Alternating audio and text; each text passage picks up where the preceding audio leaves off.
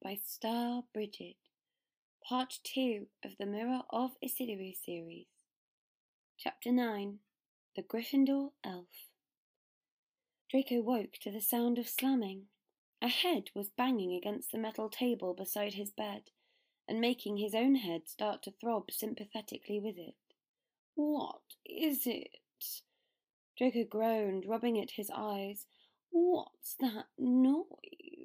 And looked down at his hands, to find them his usual pale childish ones, all bones included. Hello? And then he looked down and saw the wrinkled skin of a house elf's head. Hey, hey! Whatever you're punishing yourself for, could you maybe do it somewhere the sick children aren't recuperating?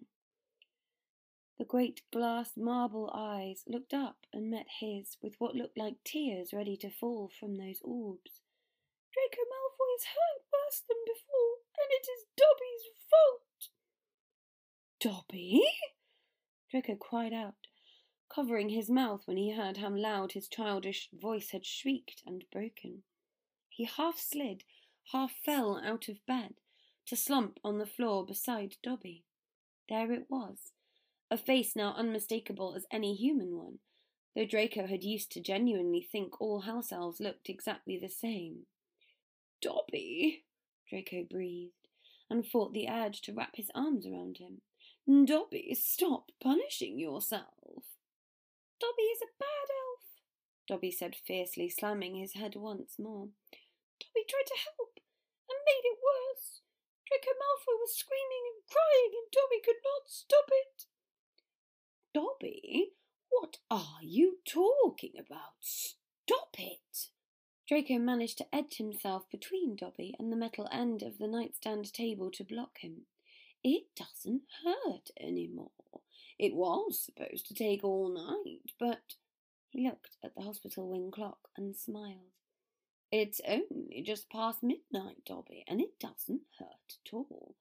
I'm just kind of sleepy. Did I pass out?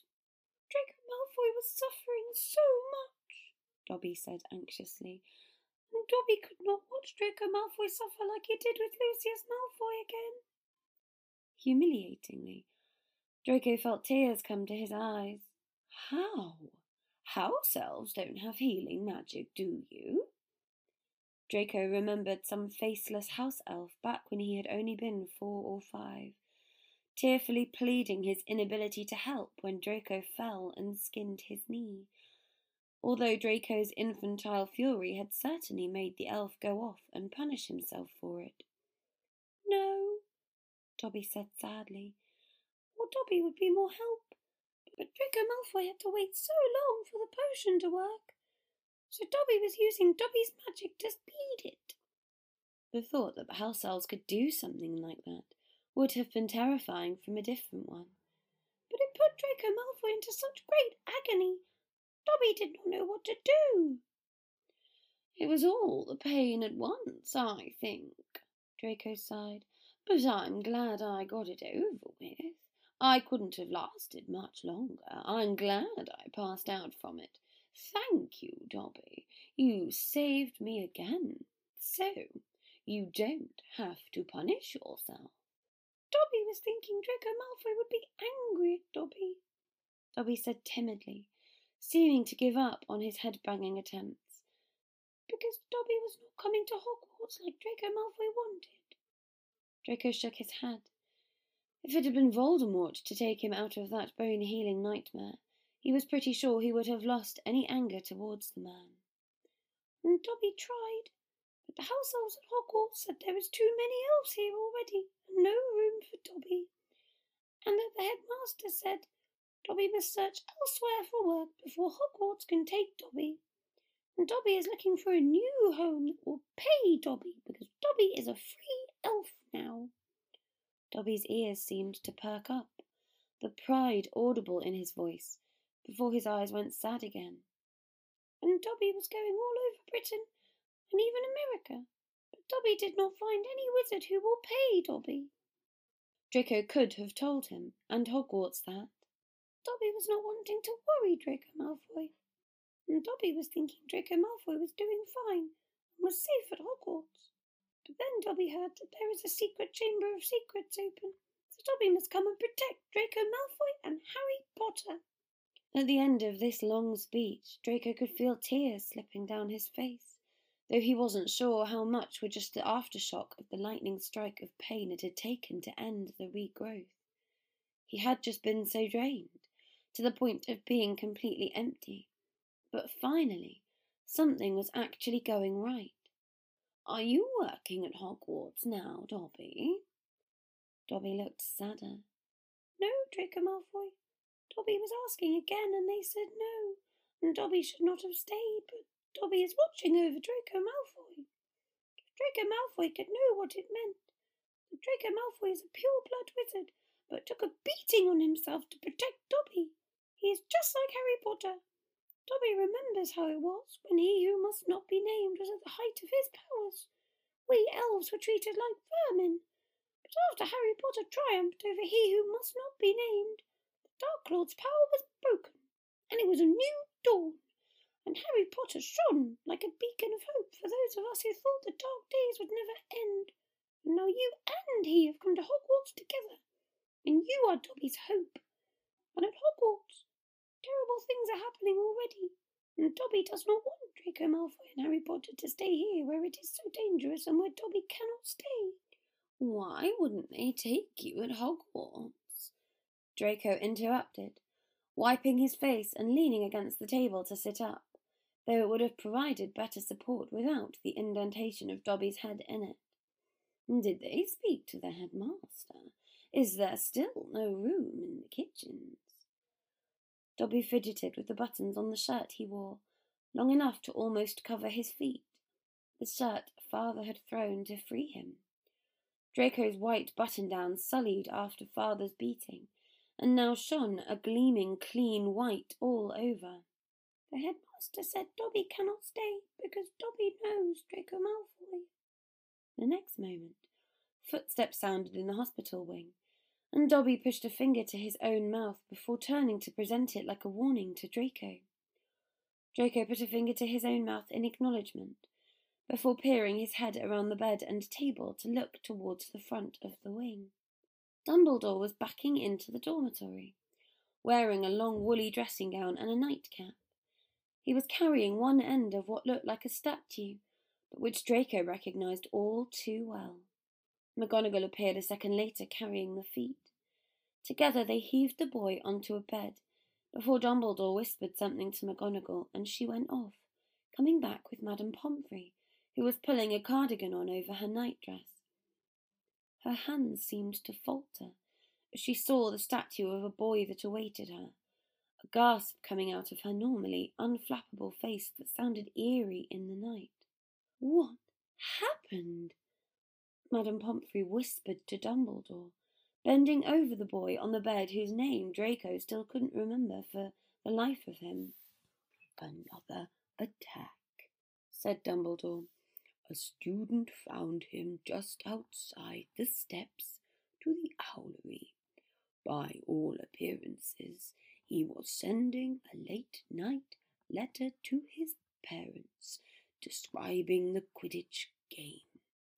Perhaps he stopped to take a photograph of the tower for them as well. He showed Madame Pomfrey an unsent letter, and she exhaled hard. Draco looked over at the petrified boy in the moonlight, and the name still wouldn't come to him. Something with a C, maybe, or an F, some preposterous name. But it was the boy he remembered as the first, who he had snapped at on the pitch today with his camera still lodged in his outstretched frozen hands. Petrified, whispered Madame Pomfrey. Yes, said Professor McGonagall. But if Katie Bell hadn't been going to write her parents about the game as well, and if Albus hadn't been on the way downstairs for hot chocolate, who knows what might have? McGonagall thought the boy might have gotten a picture of his attacker, which would have been lovely to clear Draco from suspicion. But he seemed to have been no more successful than the first time. A steam and the smell of burnt plastic filled the air, and Dumbledore solemnly intoned, It means that the Chamber of Secrets is indeed open again. Yeah, you think? Draco could almost have started laughing at how little his efforts with the diary had changed anything, if Dobby hadn't been there, with a finger still to his lips. McGonagall asked, But Albus, surely, who? The question is not who, Draco heard Dumbledore say. The question is how. And then Dumbledore's gaze seemed to fall on Draco's empty bed. Mr. Malfoy, Dumbledore said mildly, would you care to join us? When Draco stepped out reluctantly from behind the bed, both women looked stunned at the sight of him, standing in his pyjamas, bones fully regenerated. That potion should have taken, Madame Pomfrey began, and the most Gryffindor house elf in history had to have his say. Draco Malfoy was not doing anything wrong, Dobby protested. Dobby helped heal him faster. Dobby woke him, told him to be silent when Headmaster Dumbledore was coming. When Dobby's gaze travelled up towards the prone form of the petrified Muggleborn, Draco watched his face go somewhat less confident, but no less resolute, against the three professors if they meant to harm or criticise Draco. Again, the two women looked more astonished than Dumbledore. Dobby, Dumbledore said mildly, what a pleasant surprise to meet again so soon. Is this the young Malfoy's house elf from the manor? McGonagall asked, sounding appalled to see him there, as if Draco had been living at this school to date with a personal servant. In a manner of speaking, Dumbledore said calmly, Dobby once served at Malfoy Manor, he was freed, as his clothing shows. He has been seeking paid employment at Hogwarts since. Poppy, Minerva, I believe there is no more we can do for young Mr. Creevey tonight. Colin Creevey, that was it. If you will allow me, I will speak to Mr. Malfoy and his persistent friend. The thought of McGonagall leaving made Draco's blood go cold. He had some wary respect for McGonagall, especially after she had made that time travel diagram for him in first year. And Dumbledore's presence never ceased to put part of his mind back at the astronomy tower that one awful night. The more attention Dumbledore turned on Draco, the worse it got. McGonagall was eyeing Draco as if he had done something unspeakably bizarre. You do not dispute the headmaster calling this house elf your friend? Draco shrugged, though he knew he might be implicating Dobby in awful things by being honest. Why not? It's not like I have any other friends left. Dumbledore's mouth creased. Severus has spoken of your penchant for the dramatic. Good night. McGonagall and Pomfrey left the three of them alone there in the hospital wing with the petrified body. Draco glanced down at Dobby, only to see the elf look massively moved by Draco implicitly calling him his friend. But Dobby seemed to compose himself and hold back any sign of hysterics once Dumbledore's gaze had fallen squarely upon them. Do you think I'm the heir of Slytherin? Draco demanded. Marcus Flint always liked to say the best defence was a good attack, by which he meant a strong attack of bludgers to the groin, but it went through Draco's head anyway. Pardon? Dumbledore asked, and peered at Draco through his spectacles, looking like the most harmless batty old man in the world. I commend you on your rapid recovery of spirits after so crushing an accident. Draco tried to keep the loathing out of his eyes, but damn it all. If there was anyone who should have been able to figure out Draco wasn't what Potter thought, it should have been Draco. It should have been Dumbledore, who'd been talking like he already knew, who had opened the Chamber of Secrets. Not a question of who, but how. Unless that who they both knew was Draco in their minds, thanks to the stunt Draco had pulled with the diary along with so many others. I know I've got a reputation at Hogwarts, Draco said finally, and heard Ron in his head say, That's the trouble with cursing people. It makes people think you might, you know, curse people. I know people think I'm some kind of precocious dark wizard hitman, because that's what I've tried to get people to think, so they'll leave me alone. So I shouldn't be surprised to be suspected now. But Dobby is just tainted by association.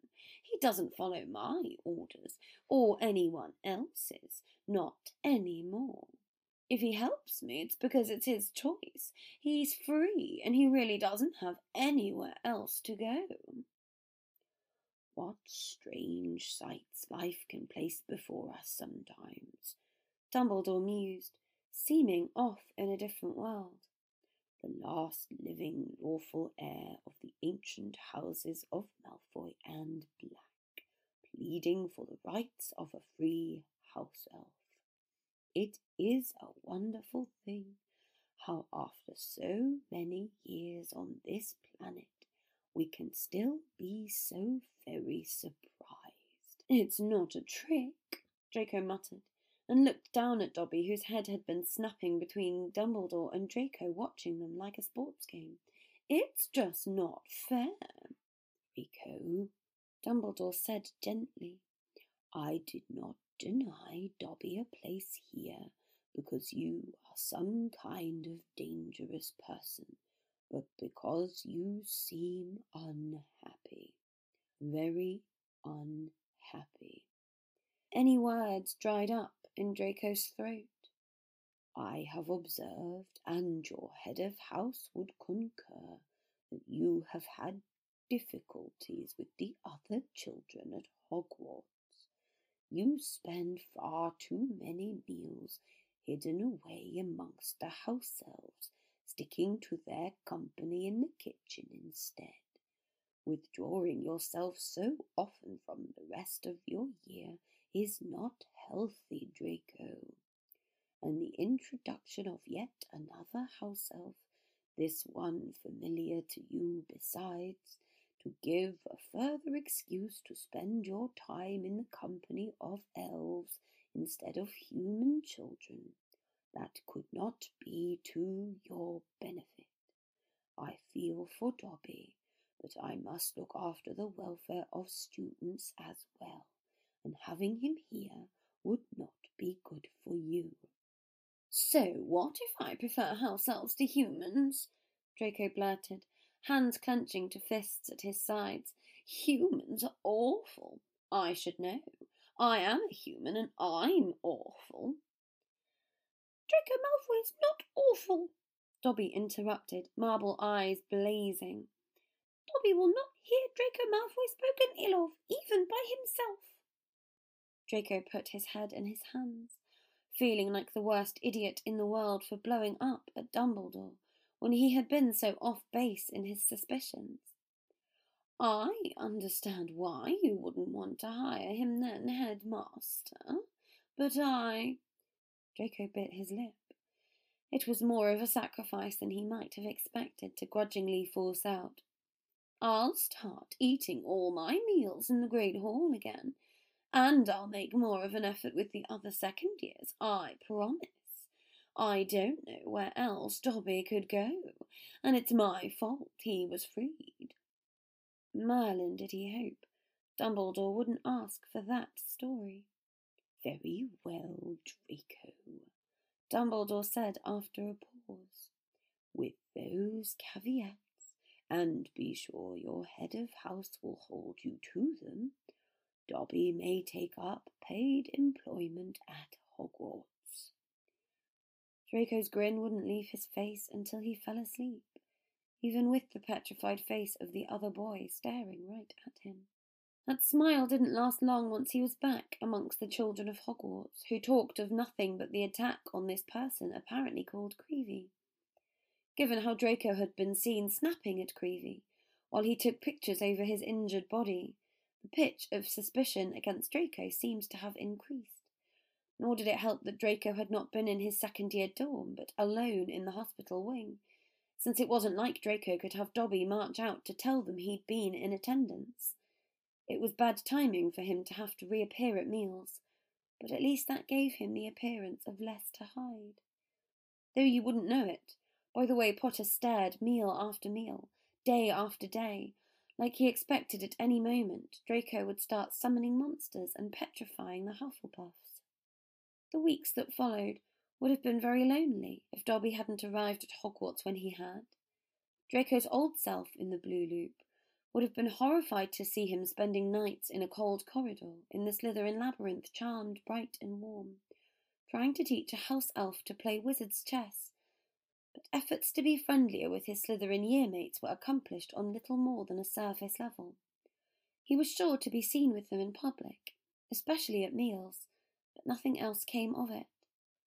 Dobby always seemed happy to see him, not missing their match every weeknight while Draco went flying on weekends, but his presence only seemed to put a damper on other Slytherin second years, the brief spirit of cohesion animating them when they carried Draco from the Quidditch pitch had gone up in smoke, leaving even Pansy cold as ice to him behind closed doors, all for one distinct reason. He wouldn't tell them he was the heir of Slytherin. Oh, he was reaping what he had sowed with all those jokes about family trolls and practicing blood magic behind the curtains of his bed. He was reaping it in spades, as the years around him treated him with only a slightly different sort of awed respect than before, and his Quidditch teammates tempered their blame for the Gryffindor loss with just augmented distantness. But Draco's year mates he'd grown up playing with took lack of disclosure as a personal slight.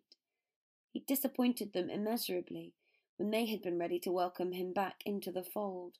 All the mudblood coddling could have been forgiven, with Draco never seen with the Gryffindors any more, and the sight of him making half the other house's students cross to the other side of a corridor. Blaise couldn't get enough of it when it happened with them walking together. That's right, he would call out jovially. All part for the heir of Slytherin. Which really, really wasn't helping.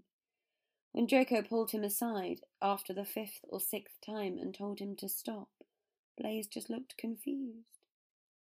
If you didn't want people to know the heir of Slytherin had returned, Blaise asked slowly, why did you write it up on that wall? Blaise, how many times do I have to tell you I'm not the heir of Slytherin? Well, if that's how you're going to play it, Blaise said sulkily, slinking away, and was civil but short with Draco after that, nor did he make an effort to walk with Draco to classes any more. Pansy made him a present in the first week after Creevey's petrification, an impressive silver snake pen with emerald green eyes, which she claimed to have transfigured instead of bought. What is this? Draco asked, turning it over in his hand. Some kind of protective talisman? The trade for amulets and such had gone hilariously through the roof at Hogwarts. You transfigured this yourself? It was a welcome surprise that they might have a rare skill in common. It looked like she could just teach him some things about the carving silver, if only she could leave off on all the. It's a cloak pin, Pansy said, for you to wear to show all the peasants that you are the heir of Slytherin, and they need to show the proper respect. She mistook him, nearly choking on his pumpkin juice, as being insulted. Oh, I'm sorry, Draco. I knew the heir properly deserves a crown, but they wouldn't let you wear a crown to class, so. Pansy, Draco hissed, I'm not the heir of Slytherin. I can't wear this if that's what this is for. I don't want people to keep thinking it's me. Fine, Pansy hissed. Just keep it. Do whatever you want with it. Sell it. I don't care. Pansy spent the next few weeks pointedly ignoring him and flirting with third when he was nearby, as if no one had ever told her he was gay. Vince and Greg started attempting to give him some of their food during meals, which Draco at first took as some bizarre but sweet sign they'd missed him. Food was such a valuable currency with them. It seemed a way of showing affection. It was kind, if misguided, given how many times a distracted Draco failed to finish his own plate. But after Draco had refused them one too many times, Greg leaned forward worriedly one dinner and whispered, But won't the monster be getting hungry, Draco? For a few seconds, Draco's grasp of reality just stopped functioning. Greg, Draco said slowly, what did you just say? You should take our extra food, Draco, Vince said eagerly. We want to help. And pushed a roll at Draco. You shouldn't have to take the burden of saving food for it all on your own. Vince, Draco breathed. Greg, have you been slipped any strange potions recently? Vince and Greg leaned in conspiratorially, the picture of the adoring, obedient sycophants they had always been for him a life ago. Don't act like we're crazy, Draco, Vince said with a grin. Don't worry, we're on your side. We could help you feed the monster, Greg added. It would be so cool if you let us meet the monster, Vince whined. I mean, if it's safe. Please let us meet the monster, Greg whined, and Draco slammed a fist on the table. I am not the heir of Slytherin, he growled, resisting the temptation to throw Vince's roll back at him. So you might as well eat. And Vince and Greg did, with an air so wounded it could only have been worn by two boys who had spent the first decade of their lives sucking up to Draco, only to somehow still be cruelly denied the right to visit his ancient student petrifying monster. Millie had always been the most sensible of her lot, so Draco had been annoyed to see her trying to keep her beloved cat, Mr. Wilberforce, out of his general radius. Eventually, he managed to pull her aside on the way to dinner, two weeks after Creevey was petrified, and get in her ear, Millicent, I am not trying to kill your cat, all right? I'm not the heir of Slytherin. Millie just looked at him, saying nothing, and was neither more or less friendly towards him than she had been before. But nor did she stop stepping in front of Mr. Wilberforce, or hurriedly shooing him along, whenever she caught a glimpse of Draco's bright blonde hair in the vicinity. And then there was Theo. Theo, who Draco had always flattered himself had a soft spot for him. Even in the Red Line, though Draco was a different enough person that it was hardly objectively likely. It would have been preferable if Draco could somehow transfer his affections and complete one of this year's top goals of lessening his obsession with Potter by getting himself sweet on Theo. He'd used to think he was, in the summer after father went to Azkaban, but just the thought of Potter made everyone around him seem dull, let alone calm, studious, unobtrusive Theo, who was always actively trying to blend into the background. Draco didn't fancy Theo any more, try as he might to talk himself into it, but that didn't make it sting any less. That even Theo didn't believe he wasn't the heir of Slytherin. Theo? Draco asked in desperation, one heinously boring day at the library, coming up to the second year table and pulling Theo into the potion stacks. Theo, I'm getting nowhere in my research on the Chamber of Secrets, and you've always been better at studying. That was undebatably untrue in the red line, but Draco didn't give him the time to dwell on it. Do you think you could try to help me learn about it, or at least point me in the right direction? The Hogwarts Library was short on useful titles, which he suspected was because Hermione's research had co opted them first. Theo blinked at him in incomprehension, big, big blue eyes un- adorably uncertain. Why would you need to research the Chamber of Secrets when you're the heir of Slytherin? Theo, for Salazar's sake, Draco groaned, only to hear a startled noise from the corner of the stacks, which Draco was too on edge all the time these days to let go. He gave it an even chance of being Potter, who always seemed to be hovering in his vicinity these days, and unfortunately it was. Draco flushed violently at how incriminating this must all seem to Potter, depending on what he'd heard. Draco stood close and whispered to a fellow Slytherin in the library, with the other Slytherin insisting Draco was the heir.